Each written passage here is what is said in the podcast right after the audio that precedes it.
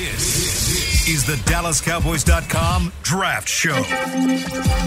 Your war room for insider news and draft analysis from deep within the confines of Cowboys headquarters at the Star in Frisco. The Dallas Cowboys select Micah Parsons. Woo! And now, your hosts, Bryan Broaddus, Kyle Youmans, and David Helman. It is Tuesday, April 19th. That means it is time for once again another episode of the draft show. Wow, the big voice guy already they already made the big voice change in case you haven't heard. Skeleton crew here today. I'm Dave Helman. I'm joined only by Bryan Broaddus. Kyle uh, will be back Thursday, I believe. Jeff Cavanaugh will not be finishing out the draft cycle with us. He is pursuing other job opportunities. Yeah. Is that fair to say? Absolutely. There's sometimes where you know that things uh, that in this business things don't always match up. And if you go somewhere and, and are part of an, another team's program, then you can't be with uh, you know with maybe a team that you were currently working with. So it happens. Yeah. You know, it happens. It's it's not. I mean, uh, I just want to say one thing. I've really eight years I worked with Jeff. You know, on doing stuff with uh, you know bringing him up, whether it was at him and Kevin Turner at Valley Ranch, uh, whether it was at the Star. You know, those guys did a hell of a job of learning about the draft. And a lot of nights kicked my ass about making me think about these players in a different way. And I appreciate that. I do. I you know, the one thing that I've learned, Dave, and you've been with me a long time here too. The draft show is the same. The same, you know, the the the the intensity that we do this is always going to be the same. It's just the cast of characters kind of change along the way, and and that's kind of like the draft. The draft's on a big stage, and the cast of characters kind of change every year. So, love those guys. Love what everybody the, the contributions to the Ed Cahills and the Bucky Brooks and the and you know everybody who's ever worked on this show, Jeff, KT. You know, it, it just. It's the, it's about the show. It's about the program. It's about the investigation and the education, and that's that's something that's always going to be consistent about us. I think here. That's very, very well said. Uh, I just want to throw in, yeah, I mean, when somebody leaves the show, especially two weeks before the draft, I Yeah. think it, it prompts speculation. Yeah. I'm not going to get into Jeff's professional business. He's pretty open about it. I'm sure he will have something to say about it soon. Sure. Uh, this is a lot more about non-competes and some of the realities of Yeah. corporate America Then Yeah. I know when when something like this happens, Bryan, when you when you left DallasCowboys.com, people were convinced that that you pissed off the wrong member of the Jones family. No. The truth is usually a lot more boring than that. Yeah, I promise no. you there's there's no bad blood here with no, Jeff and that's being on you know the show. I, I think that if I pissed off the Joneses, that Derek Eagleton and Nick Eatman and the Jones family would have not asked me back to do the draft show. Exactly. So you know, I mean, we all take opportunities. We all go on and do things that we think are better for us, career wise and whatever. I mean, it's you know, you can't you can't sit there and say, oh, well, I blame this guy, and boy, they're screwing this guy and that and the other. There's certain protocols we follow, you know, and there's certain things. I mean, I think everybody was really willing and able to carry this thing through, and we still are. The oh, commitment is there. We're not going anywhere. Yeah, and you know what's the, the it's something that we haven't had in the past is DallasCowboys.com and you know 105.3 The Fan have not worked the first night together in a while, and now we are. You know, so that that to me is very very exciting with Shan Shariff, yourself, Bobby Belt, Kyle. You know, I mean. There's still plenty of talk about those three days with the draft, and, and try and put this thing in, into perspective like we've done for ten plus years. Yep. Which I, I don't want to, you know, you don't want to oversell and underdeliver. So we're going to try to keep some of those tricks up our sleeve. Oh, we got it. Don't worry about that. Our draft coverage will be just as robust as always. We appreciate y'all sticking with us. Um, but yeah, no, no bad blood with Jeffrey. We will, uh, yeah. we will be seeing and talking to him uh, before too long, if I had to guess. So, with that out of the way, there was another huge development that happened over the weekend. Um, I, I'm I'm not laughing because it is a very serious matter. Uh, it's just a, a lot can happen from Thursday to Tuesday. I guess is the lesson you always learn in this industry. Um, Kelvin Joseph. Yeah. I literally I wrote on Twitter like on Thursday morning that something crazy would have to happen for the Cowboys to need to reassess their cornerback You situation. willed in it, the huh? draft. I mean, I think I'm catching a lot of flack for that. I'm I'm not a superstitious guy, but Yeah. the timing was eerie. I'm, I'm sure anybody listening to this has heard. Um, Kelvin Joseph was a, a person of interest in Yeah. Mm-hmm. a murder investigation. He spoke to the Dallas Police Department over the weekend about a shooting that happened last month uh, in the lower Greenville neighborhood of Dallas. Some arrests were made. Your hometown area, Yeah, right? dude, it literally happened like a mile from my house. It's kind of eerie. Yeah. Um, so some arrests were made following that conversation, and now we are just kind of sitting here. Uh, he has not been arrested. He has not been charged with a crime. Probably practicing He's- behind us as he we is speak. at the off-season program, as far as I am aware. Um, I don't know. I mean, we can. There, there's a few conversations to be had here. What do you make of it, and and where do we go from here in regard to the draft? Since this is the draft show. Yeah, a couple of things you need to think about here is that were the red flags. And we talked about Kelvin last year at this time. We were talking about you and I uh, were blessed to go to the great university at, at LSU, and and you know we know people there that are able to to kind of fill us in on maybe some of the holes we might have in in, in the coverage. And you know there were people that were there that were very adamant about listen, this guy is a good kid, but you know he's not always in trouble, but trouble is always within arm's length. And that's something I think we talked about. No, if you're if you're a team that was interested in Kelvin Joseph, you do your due diligence.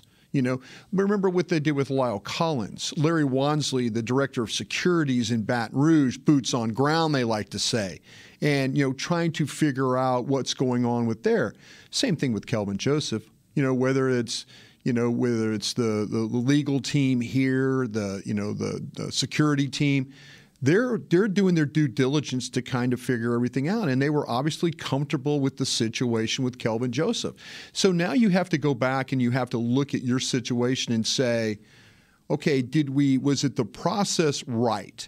You know, were, was the information, were the sources, were the people that were asking the question, what were the reports? You know, did we rely on a coach too much? You know, Mike McCarthy, Will McClay, and and and Dan Quinn were all in Lexington, Kentucky for the workout.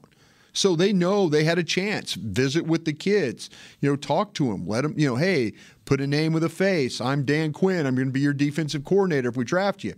So there was a lot of legwork that was done here. And, you know, the Cowboys made the determination that he was second round worthy with a very small sample size of games.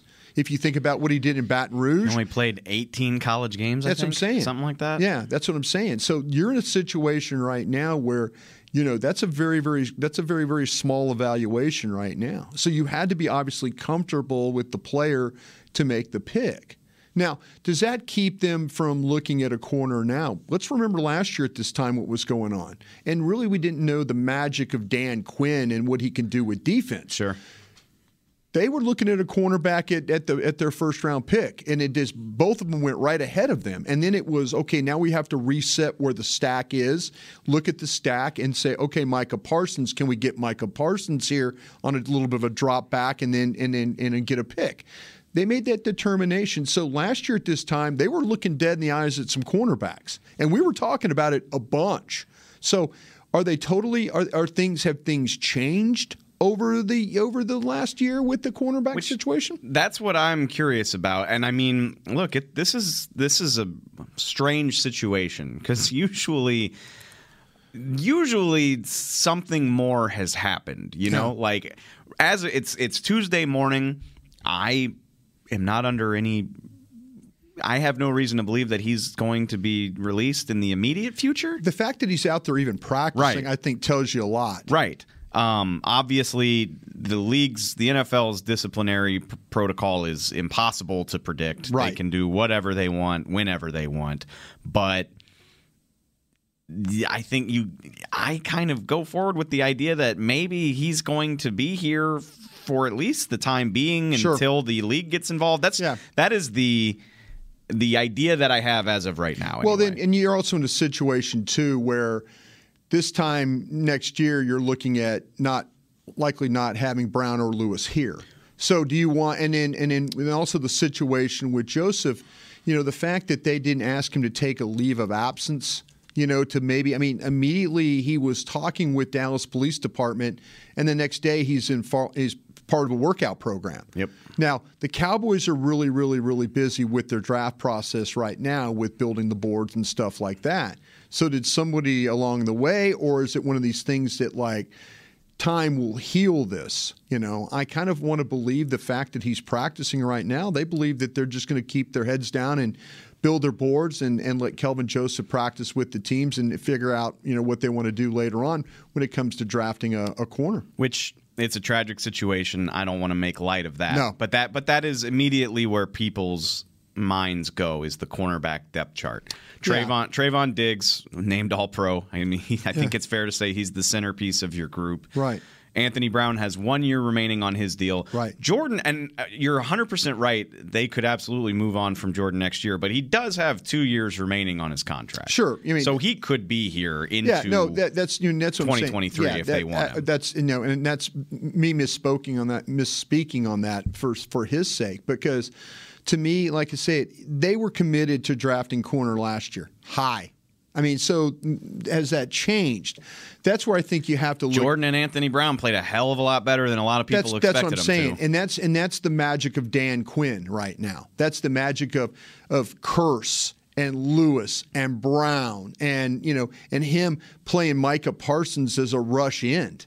You know that's the magic that when you have a coach. See, when we're going to go through this draft, and we've talked about this a bunch, whether it's a wide receiver, you know, gets picked here. Everybody's like, well, yeah, they need a wide receiver, but are you are you thinking like, well, Kellen Moore, Mike McCarthy, Doug Nussmeier, they're going to figure things out and get these guys involved? We're still kind of waiting. CeeDee Lamb has been a good player for you, but maybe my expectations for CeeDee Lamb was too much. I And- see you. I see you trying to veer off the road, and I'm not going to let you do it because I want to ask you this. I want to know specifically. Let's just.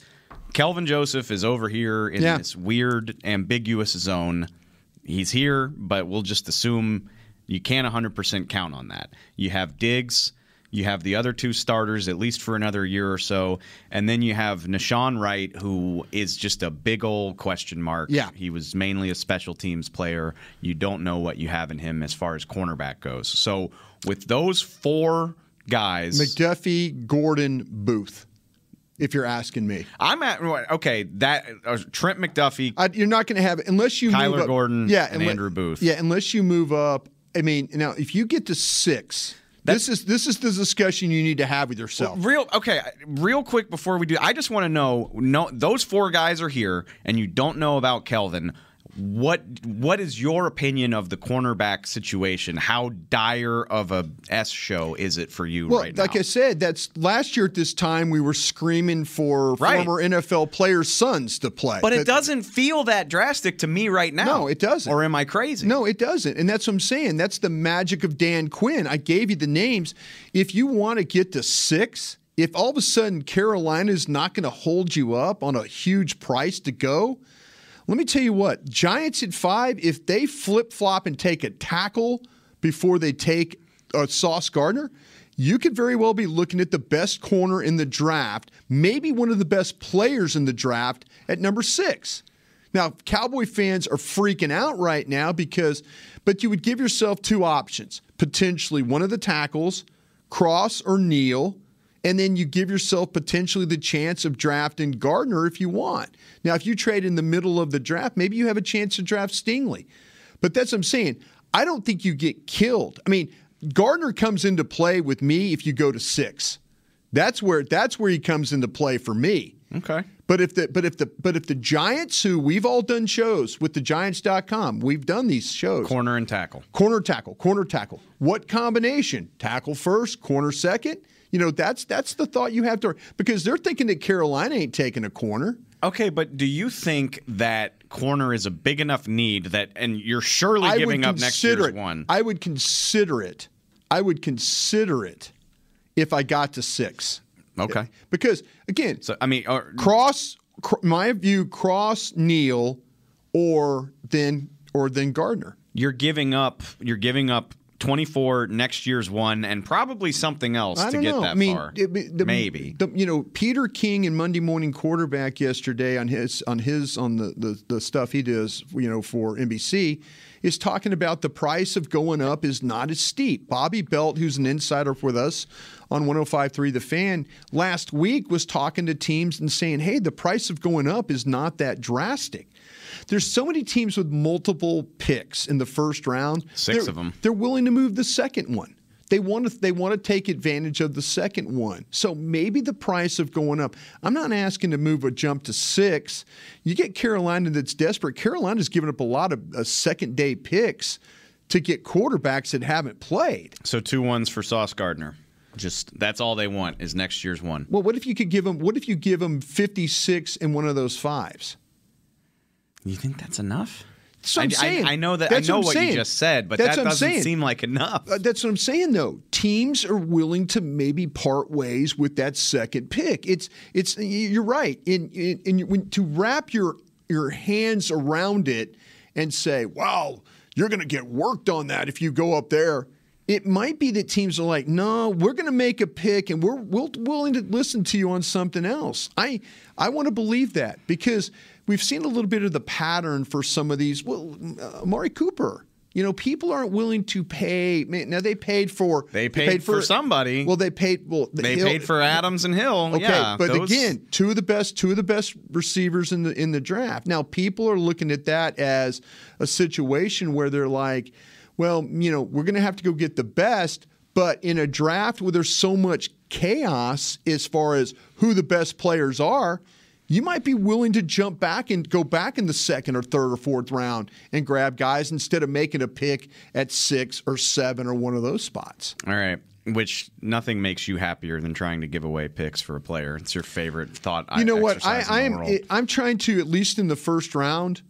I am trying to eliminate any issues. Dallas has proven in the first round they have a handle on this. It's round two that all of a sudden things go little. just ship off the two and get Sauce Gardner, and you don't even have to worry about messing that pickup. Is is Demarcus Lawrence the best two that they've had here in recent history? uh, yeah, yeah. I mean, they've tried to. They've tried it with a guard. They've tried it with a No, linebacker. I mean, Demarcus Lawrence is the only great second rounder that they've drafted in the last decade. All like Yeah. they've had a few decent picks, but yeah, I mean, they had a second round grade on McGovern. If Yeah. you if you look, I mean that that mean, but they picked him in the third. I want you to okay, but I want you to put on your Dallas Cowboys hat. I Mm-hmm. want you to think like them and not like you. yeah, no, you heard me. Do you think that it? Do you think that the Kelvin Joseph news will change their approach? No. with that position. No. I don't either. No. Why? because I think Kelvin Joseph is going to be here.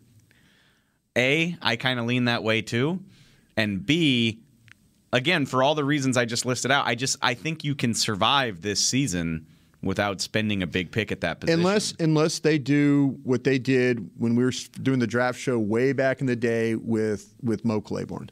Unless they've got something in mind that they're going to try and jump this thing all the way to six, you know, and then and go get the who they think the best player. Sauce Gardner might be the best player on their board. What if I told you they, you know, what if I told you Or Cross could look like Tyron Tyron Smith to them, a young Tyron Smith. yeah. That's more appealing to me, honestly. I That's- mean, and I no, think and, and fans and fans and fans would think that fans would fans would be totally happy if they went in and draft because fans now are conditioned that you're going to only have Tyron Smith for 13 games a year. They're conditioned that, and they're and they and maybe there's a thought of moving on from Tyron Smith after next year. You plug Cross in at right tackle, you know, then then you know uh, the golden child Steele becomes the swing tackle. You know, you kind of take care of that. And then when Tyron gets hurt, you move Cross to left tackle, you put Steele at right tackle, and you go play. And that might be your team in 2023. What if I tell you that six is too rich, but, and again, if the trade market's not as robust as what we're used to, Yeah. Your third round pick can get get you up to like 16 where you have a shot at Derek Stingley. Well, there you go. Does that do anything for you? Yeah, I like Stingley. I do. He's my sixth best player of my top 150 that I've got so far, and it's not an LSU bias. This guy, legitimately, if if if he was more of an alpha, I think more people. There were questions about him as a player. Did he really love football? You know, when he plays, he's just as good as Sauce Gardner out there playing. Sauce Gardner's just an an alpha male that that doesn't you know doesn't need somebody to hold his hand along the way at times. There's a couple alphas in the secondary room here. I think. Sure, I think we can handle I mean, that. that's what I'm saying. When you get when you you know the thing about why I would be not afraid to draft Stingley is because I know that Diggs would I know Diggs would take care of him. Great, wonderful, wonderful point. Before we go to break, I do want to mention that um, somebody just pointed out to us Trevon Diggs was a second round pick as well. So Yeah, that there is- you go. There you go. That was yeah, that's relatively recent. You're right, but Because I keep thinking of him being a first because they were talking about him at 17. yeah, Yeah. No, pick 51, I Yeah, believe. uh, 60 actually. I think is what it was. Was it 60? I think he was picked. These 51. drafts all kind of run together Dude, for me. But the, no, the last two, especially the COVID drafts, just kind of blend together Yeah, for me. They yeah. they don't stand out. He was pick 51. I might have forgotten he was a second round pick, but I can still remember the number. Yeah. I got that 51. going for me. 51. there you go. I don't think it's going to change uh, the overall narrative all that much. And to your point, last time we heard Kelvin is out there working out. So Yeah. we'll keep an eye on that. In the meantime, we're going to take a quick break. We got plenty of questions from y'all coming up in the second segment. Stick with us. This is Chad Hennings, former cowboy and proud veteran of the United States Air Force. When my fellow military veterans choose VA, they receive life changing benefits from the Department of Veterans Affairs. If you are a veteran, you may be eligible for healthcare, education, and training benefits, a home loan guarantee, housing assistance, and more. Choose VA for the benefits you've earned. Visit choose.va.gov to learn more. That's choose.va.gov.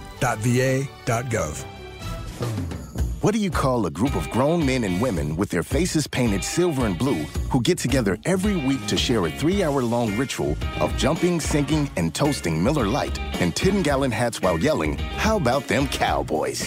You call it Miller Time in Dallas. Here's to the Cowboys. Here's to the original light beer. It's Miller Time. Celebrate responsibly.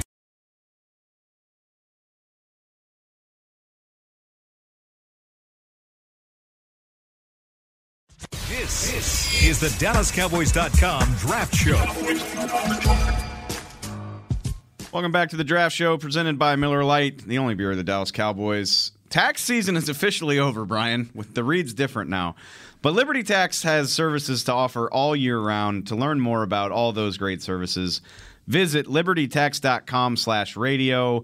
I hope you paid your taxes. If, if or but if if you need them, they they I'm sure they can do plenty of other cool stuff. You might be late paying your taxes too. You might have needed an extension. You got to be real late before they start telling you you're going to jail, though. Yeah. Like, take it. I know from experience, unfortunately. So That's so funny that, and I'm so glad the listener brought that up because you think about. I was just thinking about Diggs, and you're right. The COVID drafts and stuff It like that. It all blends together. It blends together, and you're thinking like, man, that guy was a second round pick because I remember. Oh, we talked about him as, uh, se- po- as an option at 17. That's why. Okay, 17, 15. Okay, And the iron, and I'm not calling anybody out because I felt the same way. Yeah. Universally, the way everybody felt about Trevon was like, like him, not at 17. Don't Yeah. do it at 17. Yeah. But if you knew two years ago that he'd be an all pro, That's amazing how you just forget things that happen. Because I'm just thinking of like, like. 'cause- Sometimes. I- I remember- But there's more. They've had more problems at two than they. I mean, oh, for sure. That's been. That's no, been. two, so Will took over in 14. Yeah. Demarcus Lawrence,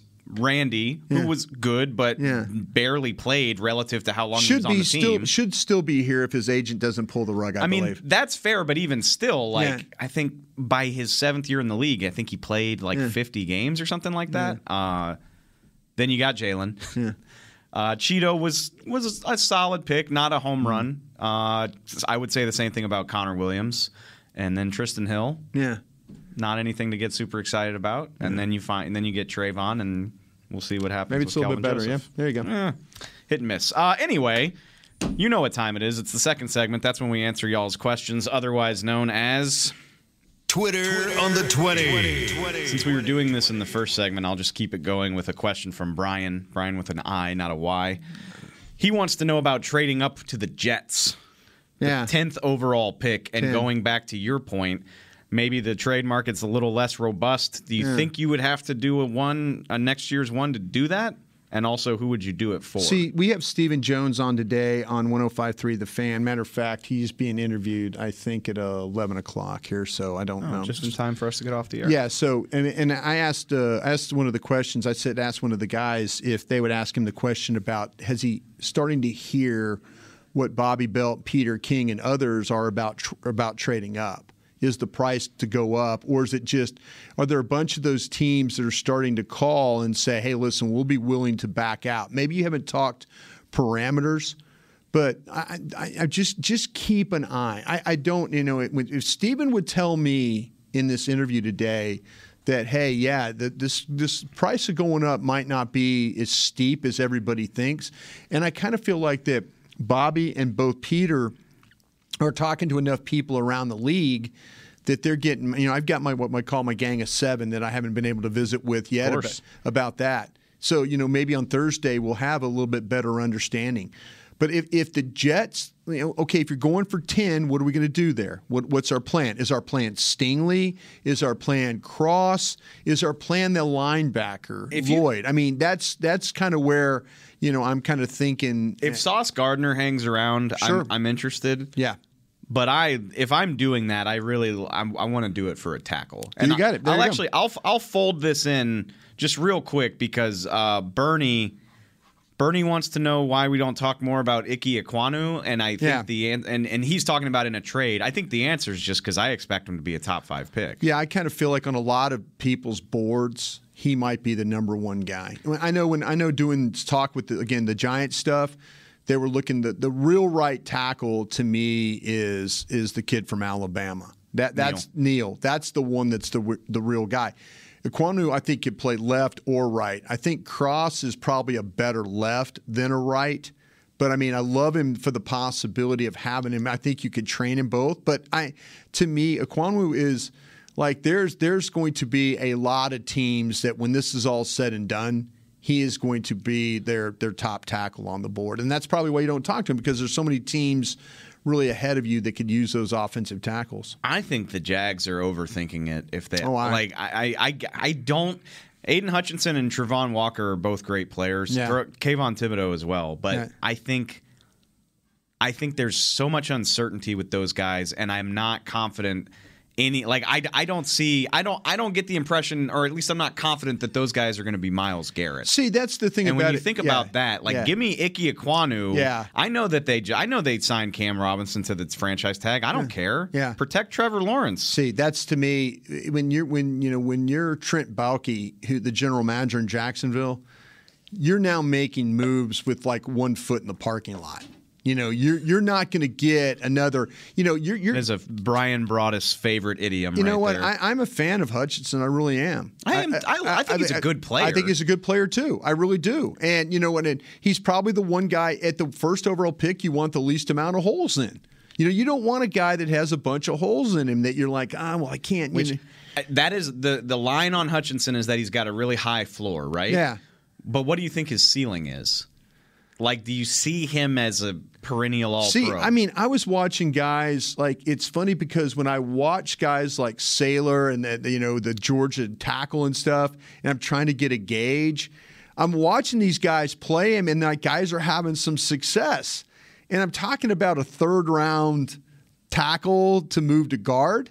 Maybe I should have Sailor in the second round. If you if you're blocking Hutchinson and guys like that, Walker getting blocked some. I mean, maybe I, I'm- with you. To me, taking the offensive tackle there makes the most sense because I kind of feel like that when you draft a tackle, they play 10, 12, 13 years. I just think about the Cowboys. That's a cornerstone player. They put a sticker on your locker plate every time you go to a Pro Bowl. Yeah. Tyron Smith's is just covered in them. Like Yeah. you can't even see the wood anymore. Yeah. And I just feel more confident that Ekwonu is going to have like 10 Pro Bowl stickers than than those than those edge Sure. rushers. Sure. Uh, going back to the Jets thing also, I think it's worth noting when you talk about these teams, the Jets have a ton of big picks. Yeah. They picked twice in the top 10. They also picked twice in the 30s. They got they got Seattle's pick too. That's what's Well, helping they- them right there. Seattle's pick is at 10. Uh, and they 35 is the other they one. pick at 35 and 38. 38, yeah. And again at 69. There you go. Which is really nice for them. Yeah. So I just wonder if they care about adding ammunition. No, they care about again. There's another general manager that's got one foot in the parking lot. You know, he's hiring coaches. He's he's he's The had some- Jets? yeah. Didn't uh and then Well, Joe no, Douglas didn't Joe- he just he's like done a decent job so far, Uh, hasn't he? Well, the, the thing about it is, though, it depends on what yeah, Zach Woody Wilson Johnson. becomes. Woody Johnson, the owner, was over in Europe being an ambassador, right, for Yeah. like for a little time, and now he's back in the building. I think Joe Douglas is kind of. I think the jury's really kind of out on him right now. Just, I mean, there's, you know, if this, if this, if the Wilson pick doesn't work at quarterback, Sure. you know, if you, all of a sudden he starts where he doesn't like he could play next year, you know, all of a sudden that now you're like, well, that, that dude in Arizona is the only person in the world who can overcome mu- messing up a top 10 quarterback pick and keeping Oh, sure. his job. Sure. And that's the quickest way to well, the guy in. Chicago got fired. He got to do it twice. He did. He did. Uh, Chev has one. Which, speaking of the Jags, I, I mean, a lot of people I'm people. sorry I didn't answer the Jets question because I don't know what the price of poker is. Well, I thought I, thought you gave some scenarios. I, I think I think I'd it. like to know I'd like to know Stephen Jones though. I'd like to know if he thinks because people that I trust and respect are talking about the price of poker is not that much. If that's the case, you know, and you want to make a run at the Jets, go for it. But if you it, but if it turns into where we think it normally is to go up to get into that spot, then I, I don't think I'm necessarily interested in doing that. Chev had one about. A lot of people have asked about our old friend K'Lavon Chaisson. Yeah. Not off to a robust start. I talked to people in Jacksonville. If you were to, if you were willing to part, part if they were, they're willing to listen. I was told. Think you could get him for one of those fifths? I, I think not expensive. I don't think that's. I don't think that's been asked on the Cowboys. But I specifically asked two people in the Jacksonville organization about him, and both of them said we will listen to any offers that teams make. Well, let's. All right. He's played in 31 of 32 possible games. He's made 11 starts, 50 career tackles, six tackles for loss, two sacks. Yeah. My problem. is- I mean, you go back to that year. We we caught a lot of flack about K'Lavon because he went to LSU. Right. We In- usually do with these players. In reality, we were just hunting the Cowboys' needs. And Right. if you go back, we had plenty of concerns. And uh, again, I haven't watched him play a whole lot, but it just looking at his stat line, it looks like he's living up to those concerns. Which Yeah. is, Yeah. is he kind of a one-trick pony? Can he stay on the field for three downs? Is he big enough in run support? The Cowboys stack did them a favor. The fact that they they stacked their board in the way, and then with CeeDee appearing the way he was, I think that worked out fine. with Fowler and Basham and Armstrong and obviously Micah. Like, would you even would you even want him? I mean, that sounds mean, but Yeah, well, I mean, I think that maybe to me, I would want him because I trust Dan Quinn. that's a wonderful point. You know, that's why I have hope I'm for not, Fowler. I'm Because not used to thinking this- about the coaching staff as this- like an asset that can thi- make the this most time. of things. This time last year, we were not giving Kearse a chance in hell, and now it's like, well, you wouldn't draft a safety, would you? We got Kearse, we got Hooker. Come on, we ain't drafting a safety. Where this time last year, we're like, my God, they need a safety. Got to draft a safety. true. You know, but that, I mean, my hope is that Fowler. My hope that Fowler is he, he finds something again with Dan Quinn. I'm not married to Fowler, but I'm hopeful that One-year deal. I, I give I give Dan Quinn all the credit for for making players better than they are. Dan Quinn deserves the benefit of the doubt. He does. And Dante Fowler was a top five pick. Like, I'm absolutely optimistic. Now that he, might can- have been wrong about this corner because he had his, his had his fingerprints on that one too. Yeah, we'll see what happens there. Uh, I know we've answered this question already, but it's an interesting one, and people keep bringing it up. We are a show of the people. Steve, Steve wants a CeeDee scenario. Steve wants to know the guy that you would laugh at the mock draft that sent you to sent him to Dallas, but if he was there, you have to draft him. Well, that's a really good question because I think it would be the draft where you got. I think the mock draft where you got Stingley would be the one that kind of makes me He just he just keeps coming up as he's the best player that seems to have the most reason why Yeah. he would fall. You know. I think I think I would I would laugh at you if I think said I think that uh, I think Wilson from Ohio State, the wide Garrett receiver, Wilson. Garrett Wilson would be another one that I would kind of laugh at you. That maybe that scenario, Um, it's so funny because when we first started this journey, Walker from Georgia was a guy that we were just, you know, I mean, it was just uh, every every mock draft I ever saw was Walker, Walker, Walker, Walker, Walker. Now you don't even see that anymore. If somebody puts Walker there, you kind of like, yeah, okay. I mean, it, when we first were doing this, yeah, absolutely. You know, and then there's the you know there's the highlights right there with uh, with Walker as you see, really good football player. I have two thoughts, and these the the first one, he ain't falling to 24. That is, it's simply impossible. But going back to our previous conversation, Mm-hmm. how far? How about Hamilton? What, Were you going to mention him? I actually wasn't. How far would Kayvon Thibodeaux have to fall before you started to get interested? I'll tell you what. I mean, Because it's, it's pure. It purely seems to be You- a non-football thing that is pushing him you down the you board. you you brought something up. If I went, to, if I got to six, I would put him in the mix. I mean, if he gets, I wouldn't hate it. I would put him, Gardner, and Cross all in the mix at six. I wouldn't hate it. Yeah, and my he's my number one player on my board of my of the guys I've done. He's the number one guy. See, I, I kind of, I, I take back a little bit of what I said because, like, I do. If one of those edges becomes a stud, I- Yeah. I would put my money on Thibodeaux. Yeah. He just has the most freakish ability of Yeah, any of them. The thing about it is, and we're going to learn this with all these players that have this in uh, NIL stuff. More of these players are going to become very brand conscious. Yeah. and and all of a sudden it's like, well, does he love football or does he care about the brand? What does he care about? We're, every every year because these players, these top players, are going to make millions of dollars, and and so now it's about brand. And you know, are we going to keep questioning? Are we, it, like I say, year, year from now, we're going to have a conversation where it's going to be like, not even like, does he care about football? It's like he cares about his brand and he cares about playing football. You have to talk about both of them. I don't have a problem with that, and the people that run this team definitely shouldn't have a problem Yeah. with that. Yep. Um, the other one I wanted to bring up is like maybe like a Malik Willis. Obviously, not that you're going to draft a quarterback, Yeah. but if the right guy falls to you at 24, Man. maybe that makes your life interesting in the sense of somebody trying to come get him. Yeah, I think so too. I mean, if you're interested in going backwards there, that would be uh, something you absolutely have to think about. I think the, the I think the quarterback situation, Carolina at six, and then and I'm probably going to forget somebody, but I, I'm thinking. Uh, I'm thinking that Pittsburgh has done so much due diligence on a quarterback at 20. Li- likely, there's going to be one gone right in front of you there for four picks. All right. Um, I love this question from Andy. I love forward thinking, outside the box questions.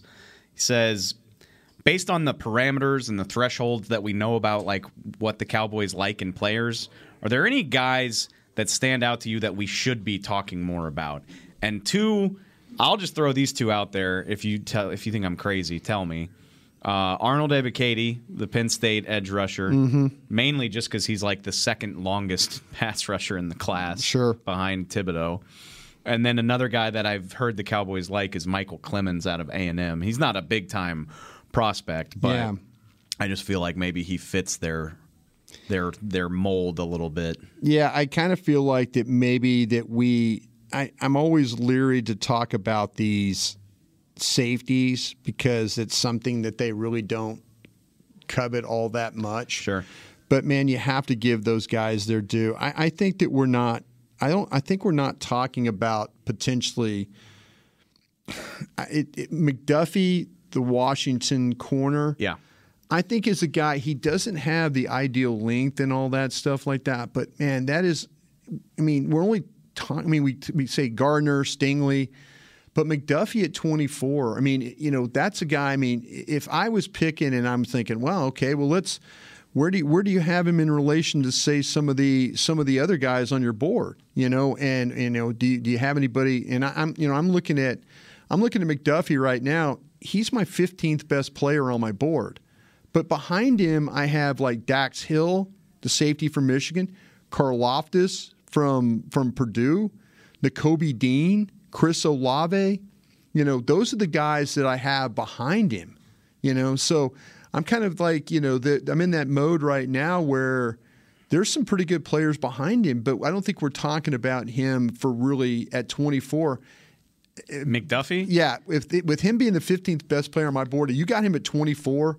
I, I think you got a steal right there. I really do. That's an interesting point because the reason I don't think about McDuffie is the length. The length. I mean, you see the type of DBs Quinn was trying to get last year. He just doesn't fit that. Mm-hmm. Yeah. And so it's easy to just kind of write him off. But maybe that's a case where the tape is so good. Yeah. If he's the best guy there, it's like we can live with that. And Yeah. Dan Quinn obviously wasn't here, but they did that with Jourdan Lewis. Like Right. Jourdan Lewis does not match what they look for Right. at all. Right. They just took the best player on their Yeah. board, is what they did. Uh, real quick, quickly, Bryan. Yeah. Brevity is the soul of wit. Uh, questions from Reed and Mike. Reed wants to know about Danny Gray, the SMU receiver, mm-hmm. and Mike wants to know about Dohnovan West, the Arizona State guard center. Okay, I'm not as high on West, but I, I will say this about uh, I will say this about uh, you said Gray, right? Danny Gray. I did. That's big time explosiveness. I'm again reading off my notes here. You know, he'll make plays all over the field, the screens, the drags, the vertical balls. He's super productive when it comes to finishing plays, and I think he brings down the ball in clutch situations. I, I think you, you know, when you watch him play, I mean, especially in off coverage, I mean, he can close the cushion faster than those guys can even react. So, I mean, the tracking skills and all that. We're watching the highlights right now. And as you can see, that you know, tracking the ball, getting the feet down, those are the kinds of things. I mean, there there are there are just multiple ways of getting him the football, and there's multiple ways of him making some super plays for you. Now, West, the center, I, think there's going to be some other guys that I, I'm at, at center wise that I'm kind of a little bit more uh, in, in in love with. I think he was a little banged up during the season, so he missed several games. He's a straight-legged blocker for me, but he kind of holds his man in place.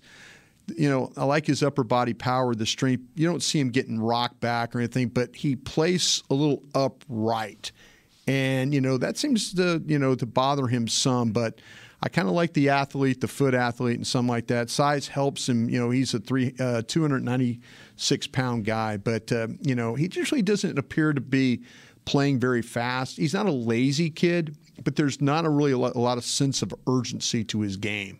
And so I kind of wonder about that. But uh, I think his ability to move is his best trait for sure. Day three. Yeah, I got him in the. Let me make sure I don't want to ever get these things wrong because I'm looking at my board. I should not. You know, Dane just fires these things off the top of his head. And Dane's got a photographic memory. yeah, he's got a, he's got a photograph. I got him in the fourth round today, and Gray. Sorry. and Gray is in the fourth round as well. There, there's going to be like there's going to be a guys worth getting really excited about there Yeah. at the top of day three. Yeah, it always is. The that, that round is Sure. The round is like what the we call it the Shoot. the you know the, How I mean, Jabril Cox was sitting there Yeah. on Saturday last year, so exactly. We'll see what happens. We appreciate your questions. As always, we will be back with another Tell Me More segment right after this. Tax season is officially over, but Liberty Tax has services to offer you all year round. Aside from tax preparation, they also help with tax debt resolution. If you didn't file your taxes this year or haven't filed in a few years, we've got the solution to your tax problems. Liberty Tax offers guaranteed tax debt resolution services. If you owe back taxes to the IRS, call the professionals at Liberty Tax or visit them at libertytax.com slash radio. That's libertytax.com slash radio. At Smoothie King, we are blending goodness to fuel your greatness. Every blend is crafted to help you achieve your health and fitness goals. Smoothie King uses only whole fruits and organic veggies. You'll never find sugary syrups or artificial flavors, colors, or preservatives. And unlike some other smoothie places, there are zero grams of added sugar in many of our blends. Smoothie King is proud to be the official smoothie of the Dallas Cowboys. Place your order in the app or online for pickup or delivery. Smoothie King, rule the day. What do you call a group of grown men and women with their faces painted silver and blue who get together every week to share a three hour long ritual of jumping, singing, and toasting Miller Lite in 10 gallon hats while yelling, How about them Cowboys? You call it Miller Time in Dallas. Here's to the Cowboys. Here's to the original light beer. It's Miller Time. Celebrate responsibly. 2021 Miller Brewing Company, Fort Worth, Texas.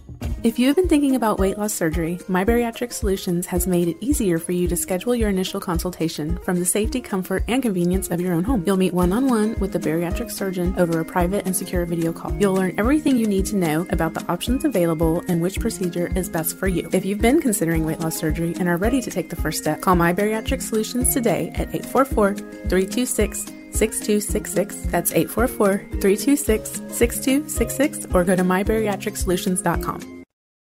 This, this is the DallasCowboys.com Draft Show.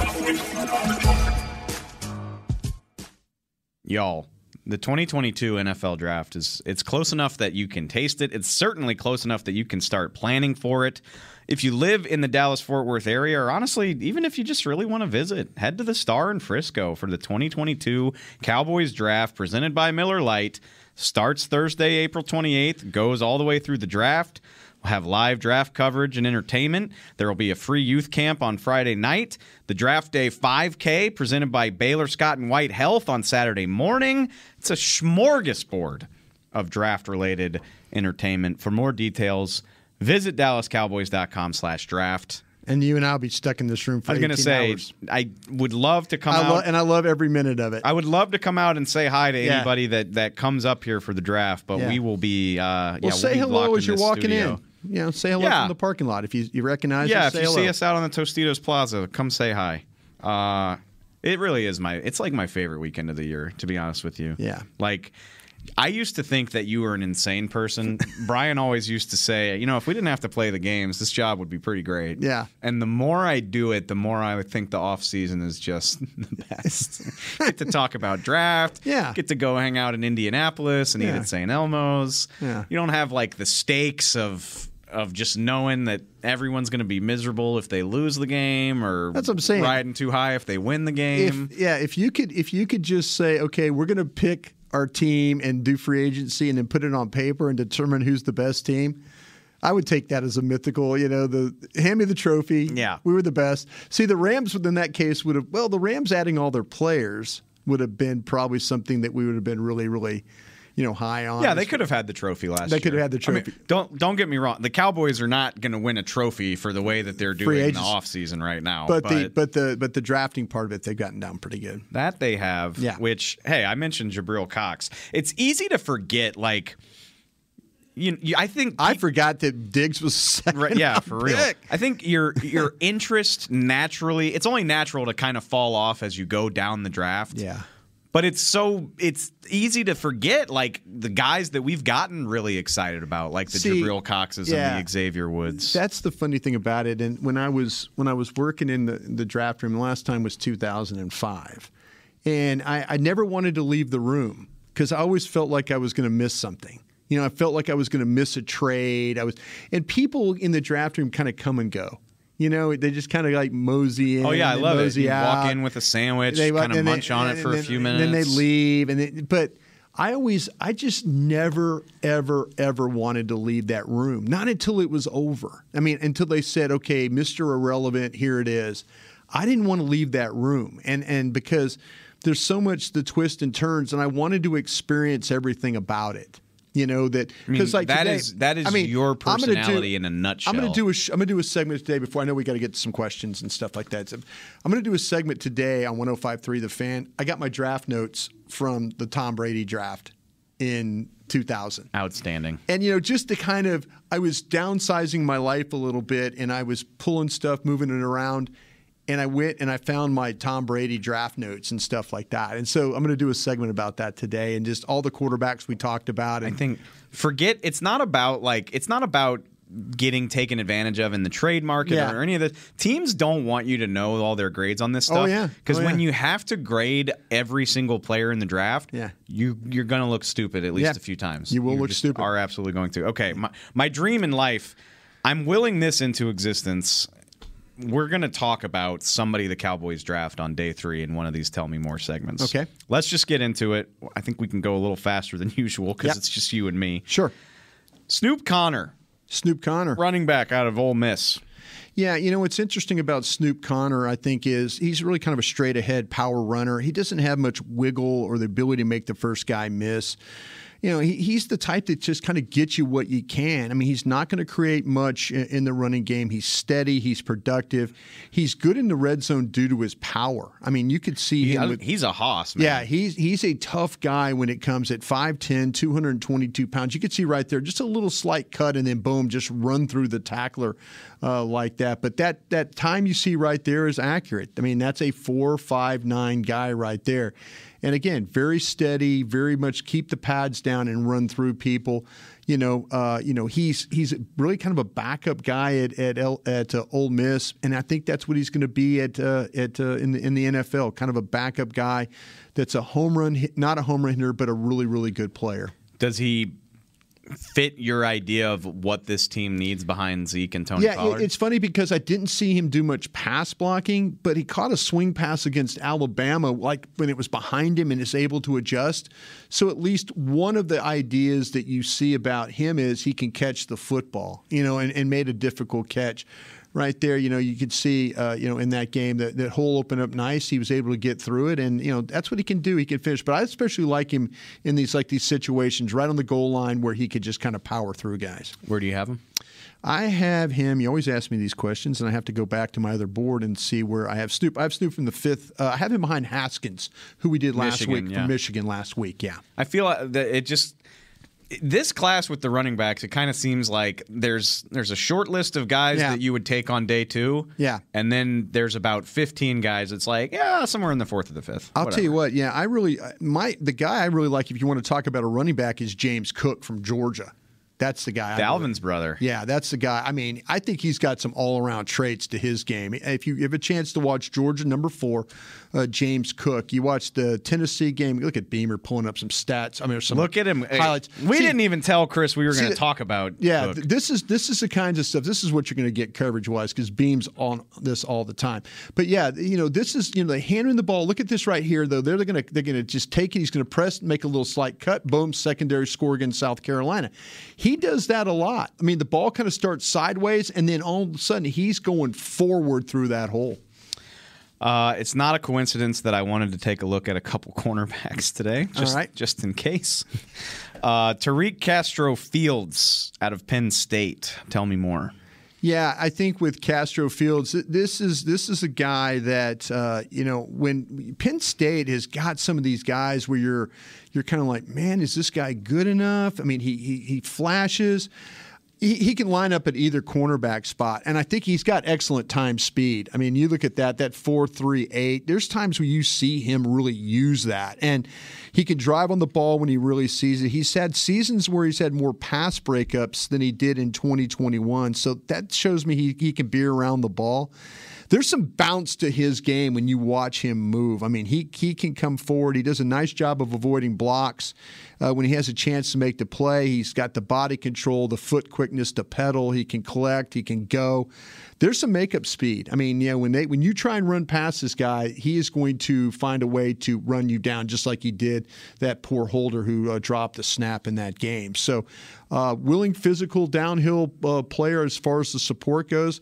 I don't know if he consistently trusts his eyes all the time and what he sees, but I'll tell you what, though, the ball skills and stuff like that, I think are pretty good. Dan Quinn was in State College this spring. 6'1, 191 with, With, uh, Castro Fields. Damn near 31 inch arms, too. Yeah, there you right go. short of that. There so you go. works for me.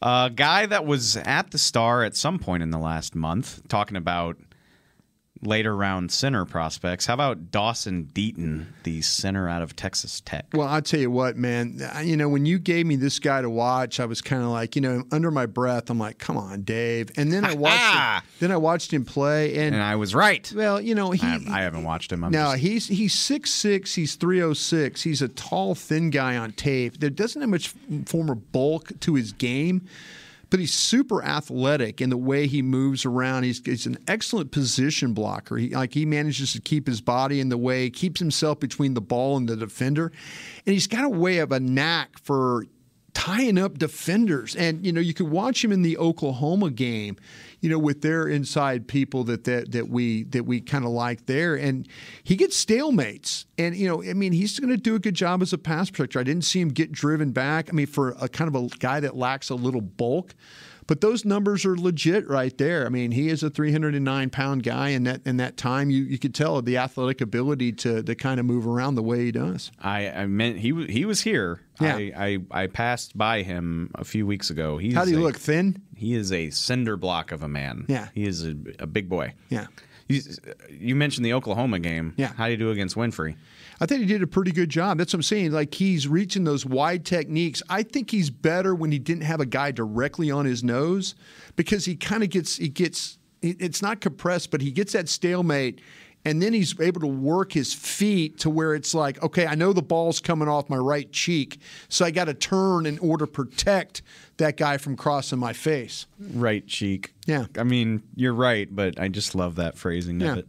Uh, yeah. Look, I'll just, I just, I don't pick these names completely arbitrarily. Yeah. We'll just throw that out there. Uh, we'll see what happens. Mm-hmm. How about Jaylen Watson, the corner out of Washington State? Yeah, this is this is an interesting cat because to me, I, I don't I really don't know what to think. I think this guy is like super competitive, and I think he plays with a chip on his shoulder. So I kind of like that about him. He played both corner spots for the Cougars there, and he's a long, rangy guy. It's 6'2", 197. The majority of his snaps they play is in off coverage, and you'll see him like backpedal, then bail. You know, as soon snap, bail, and that's that's that kind of that zone. But he will adjust from there. He's got some strength for the position, and he uses that physicality. Like when he gets up, you watch the Senior Bowl cut ups and stuff like that of this kid when he's playing more press. He's up on his guy, and he's long enough, and he and he's able to kind of turn and stay with and get in position to maintain that that integrity of the coverage right there. But I'll tell you what, man. I mean, he is a he he does a great job of finding the football. He'll he'll throw himself in there as far as the uh, run support stuff like that. I will say this though, man. He's got some wild, crazy technique tackling. I mean, he really, really does. And so you might you might make the play and you might not make the play, but he'll come flying forward and try and make the play again. Every bit of 6'2 and 197 pounds. That sounds. He wears number zero, by the way, at, at Washington State, so you can watch him uh, play. You, you're trying to think, okay, is that a misprint? You know, you're thinking you have to Oh, look man. it up, but no, It's a new age. he's actually wearing number zero. That sounds vaguely familiar to the scouting report we got on Nahshon Wright. Yeah. it was just like I mean, it's kind of all over Kinda the wild but ass, yeah. He'll put his head. He'll put his head in there. He's Yeah. not afraid. Yeah. Uh, all right, Senior Bowl guy. I remember. I remember this guy making some plays in Mobile, Mm-hmm. but I don't think we've talked about him a whole lot. Uh, Romeo Doubs, the wide receiver out of Nevada. Yeah, and this is a guy, and again, this was one of those. This, when you gave me this responsibility, this is one in the morning watching this kid play. Is what this The is. dedication. yeah, but I was I was working on a lot of things. I said, oh, I forgot. Is this last night or two nights ago? That's tonight. Last night, I, I I was watching him until about one. in the I went to bed a solid two hours before you. I don't know how to. He feel looks the about part that. of tape. I mean, this guy's 6'2", he's 201 pounds. That all that stuff is legit about him. I mean, his height and length combinations are outstanding. As you can see, he was a quarterback uh, when he came in, and then they moved him to wide receiver. And he's had some games where he absolutely just lit it up. And this quarterback there is a Strong is his name, and Carson Strong. so yeah, when you watch Strong, you're like, well, who's he throwing to this number seven? And as you can see, the ball's going down the field, the ball's coming underneath on the screens and stuff like that. There were times where the where Car, where Strong just fired it into a spot in traffic, and somehow this guy came down with the football. So. You know this, and he, by the way, this guy's also, and I don't know if Beamer might have picked it up, but this guy is a punt returner. Oh, here we go. Here Look at. Beam. Look at Beam being just a stud here right now. Okay, here you go. That, that's what I'm saying. Punt. it- this guy averaged. This guy averaged like 14 yards a punt return, and which is sixth in the country for that. So you can see ball going down the field, going up, and getting it. Punt returner. Kind of a, like a, a guy that's got a lot of a lot of uh, good traits to his game. You sound intrigued. I am kind of a fifth round type of guy, maybe a little bit higher than that. But you know, we'll see with uh, with legitimately what what somebody thinks about. But the fact that he could do a couple of different things, I think, says a lot about his uh, about his game and about his potential. He is. I think he's dealing with a knee issue that limited Yeah. him Yeah. during the pre-draft process. But he was he was in Mobile. I don't. So I don't know if it happened there, but uh, something to watch. Which for those of you. It's so funny because like I listen to podcasts. I don't know Uh-huh. about you. I listen in the car, but if you're listening and you're Mm. Oh, they're missing- they're missing Yeah, me and Bryan freaking out about the highlight packages. Yeah. Uh, you can find that on our YouTube channel, on our on the on the DallasCowboys.com app. Um, I mean, Chris Beam does a fantastic job of Yeah. putting highlight packages with all these guys. So if you need a visual component and you're listening in your car or while you're walking your dog or whatever, you can find that on YouTube or the app.